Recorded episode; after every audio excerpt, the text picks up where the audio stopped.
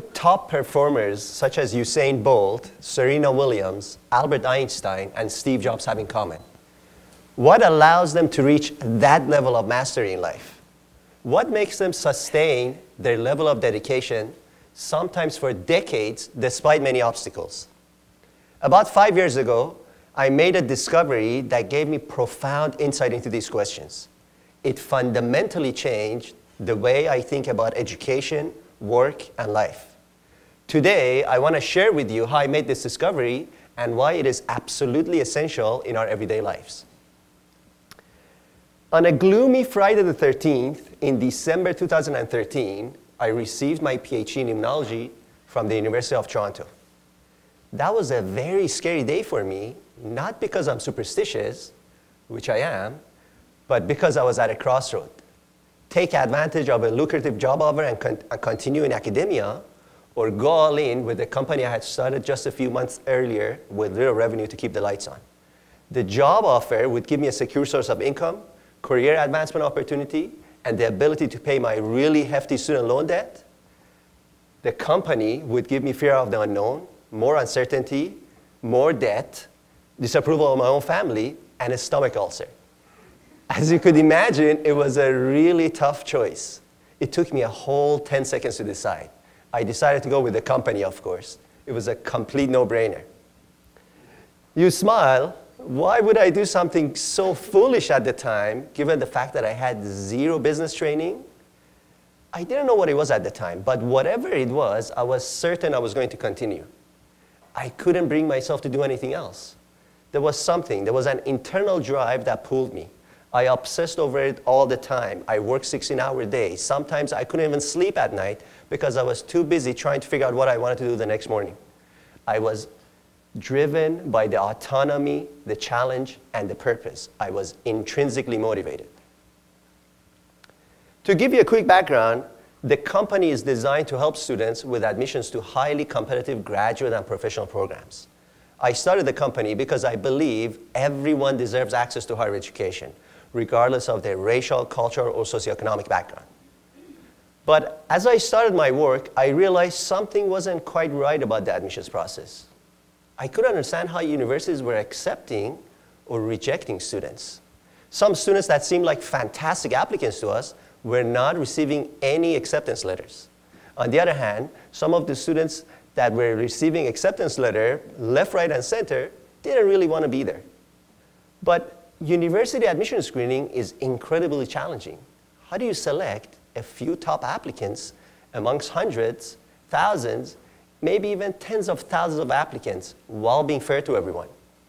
How do you select individuals who are genuinely motivated in the pursuit of the profession rather than those who are primarily looking for financial security, status, or chasing some other form of social pressure? I also realized that the answer to these questions would help me as an entrepreneur. You see, as an entrepreneur, a large part of my job is finding needles in haystacks. But at the time, I had no clue how to hire employees who were as passionate as I was instead of those who were just looking to make a quick buck. Most university admission screening tools use one of the following screening tools and practices. They use personal statements, standardized testing, situational judgment tests, and various forms of interviews. Interestingly, the screening process is very similar to most hiring practices. The goal is always the same to select applicants based on their intellectual capacity and people skills.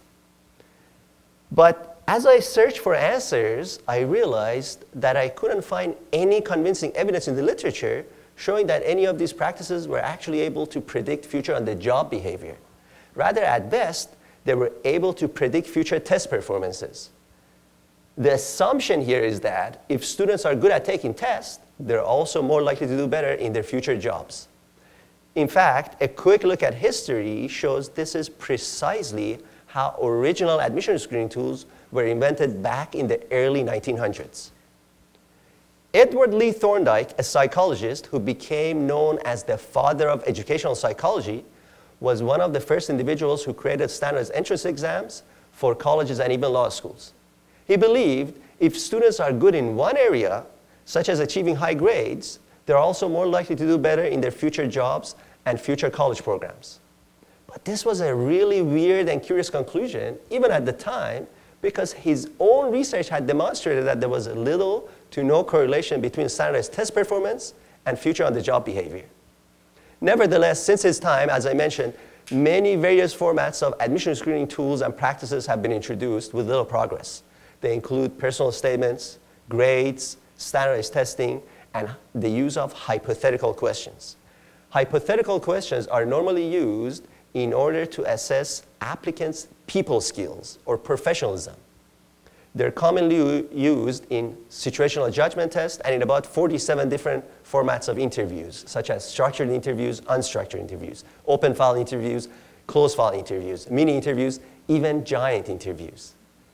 Okay, there's no such thing as a giant interview, but trust me, all the other ones actually do exist. And the point is this there's been little progress since Thorndike's time. Most of these practices are not able to predict future on the job behavior. Even worse is the fact that some of these practices have been shown over and over and over again in the literature that they cause profound bias against individuals who come from low income families or those who come from minority groups. So the question is why aren't these practices as effective as intended? Why are they causing such profound bias? I believe there are two reasons. One, because most of these practices are just selecting really good test takers by design. And two, because motivation directs behavior, not test scores or people skills. Motivation directs behavior. Motivation comes in two broad flavors, extrinsic motivation and intrinsic motivation, as defined by the pioneers of the self-determination theory, Edward Deci and Richard Ryan. Extrinsic motivation is the desire to engage in an activity due to external factors, such as wealth, social pressure, or fear of punishment. Perhaps some of you remember how when you were younger, your mom and dad would try to motivate you to get you to do your really boring math homework with some form of a reward. Maybe they would offer to double your weekly allowance, or maybe some form of a punishment. Maybe they would say you'll be grounded for a couple of weeks. And of course, the minute the pressure was gone, you would go back to avoiding that really boring math homework and maybe start watching your favorite video games instead. Now, on the other hand, intrinsic motivation is the desire to engage in an activity due to the fact that the activity itself is enjoyable. There is no need for external rewards or punishment. Some of you probably also remember how when you were younger, you would spend countless number of hours playing your favorite video games instead of doing that really boring math homework. In fact, I have a confession. This is exactly how I became really, really good at playing both Super Mario and Mortal Kombat. I, I learned all the moves in about a day and a half, including those complicated backflips that you get in Mortal Kombat. But the reality is, at the end of the day, I had to drop first year physics because apparently none of those complicated moves have anything to do with real, real world physics. Now, that's a clear example of intrinsic motivation. The activity continues without the need for any external factors. In fact, sometimes the activity persists, the desire and the engagement persist despite the threat of punishment and at great expense to individuals. This is how top performers are able to maintain their dedication for decades and achieve that level of mastery in life. This is what is used to reach what is called the state of flow in psychology, or normally known as being in the zone. Now, you may be thinking, why does it matter if individuals are motivated via carrots and sticks versus internally? Well, it turns out that it matters a great deal because over 40 years of research has demonstrated that individuals who are intrinsically motivated perform better. They're more resilient. They experience less burnout, and most notably, they show greater life and job satisfaction. Given the plethora of evidence in literature, I hypothesized that perhaps the reason current admission screening tools are not as effective as originally intended is because they're not able to detect the level of intrinsic motivation in applicants. This is the hypothesis that led me to the founding of my second social company and eventually down the journey of researching and developing motivation-based admission screening. As part of this journey, one of the first things we did was three independent studies of medical school students and residents in the US and Canada. We wanted to see whether or not admission screening in medicine is able to detect the level of intrinsic motivation in applicants. We chose medicine intentionally because despite the use of very stringent selection criteria, the level of professional misconduct and burnout remain of great concern to the profession. When we first analyzed our results, we found them quite shocking. We learned three lessons. One was the observation that the majority of accepted applicants appear to be externally motivated by anything such as wealth, status, or other sor sorts of social pressure. Only 25% of applicants reported to be purely intrinsically motivated and were willing to continue in pursuit of medicine without any concern for financial gains. At first, we remained a bit skeptical, so we looked further to see whether or not anyone else had published similar results. Eventually, we found a publication by the American Association of Medical Colleges that show a very similar pattern. In their study, only 22% of graduating medical students indicated that income had zero influence in their decision to choose a future specialty program. Now, to be clear, everyone must be compensated fairly. That's not a question at all. The question is whether individuals are motivated Uh, via external factors such as wealth or internally for the reasons I explained earlier. Our second observation was the troubling observation that the majority of accepted applicants appear to come from really wealthy families when compared to the general population. This is something that's been reported for decades now in the literature and remains prevalent in most professional programs.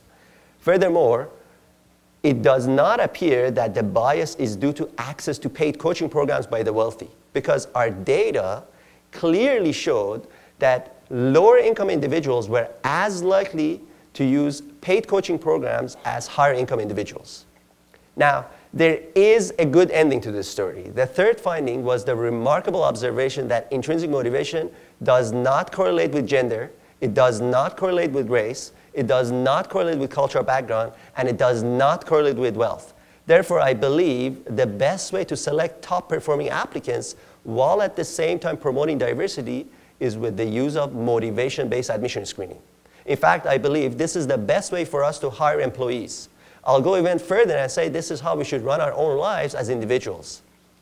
Now, I'm not saying other attributes don't matter. They matter a lot and they're essential. What I'm saying is they're not sufficient on their own. What good are individuals who have fantastic standardized test scores and remarkable people skills if they're not motivated to do their jobs? If you're an admissions professional, I have vast admiration and respect for your impossible task. Next time you're thinking about rejecting someone, look beyond the applicant's standardized test score cutoff marks or their past experiences or whether or not they could have answered some hypothetical question. If you're an employer or an entrepreneur, look beyond the applicant's past experiences or the brand name of the university they've attended. You see, the status quo is an impediment to progress. Instead, look for individuals who are intrinsically motivated because these are the individuals who are going to work with you with their own blood, sweat, and tears and get better over time while finding great satisfaction in doing so. If you're a student or an employee, ask yourself this question what would you be doing right now if you had an infinite amount of time and money? Now be honest with yourself, not necessarily with me or the person sitting next to you or even your own family and friends. Be honest with yourself and experiment to find the activities you find enjoyable and willing to continue without the need for any external rewards and punishment. Perhaps you want to be an entrepreneur like Steve Jobs, or maybe you're thinking of becoming a physicist like Albert Einstein. Maybe you want to be an athlete like Usain Bolt or Serena Williams. Maybe you want to travel the world. It doesn't really matter. What matters is that when you find your answer, you get to work and you get to work today because when you do that, two wonderful things happen. One, you're more likely to master your craft and as a result, create a fulfilling career for yourself. And two, this is what I believe will lead to your long term happiness. The best part, you don't even need to take any form of standardized testing or learn any complicated Mortal Kombat moves to know that. Thank you.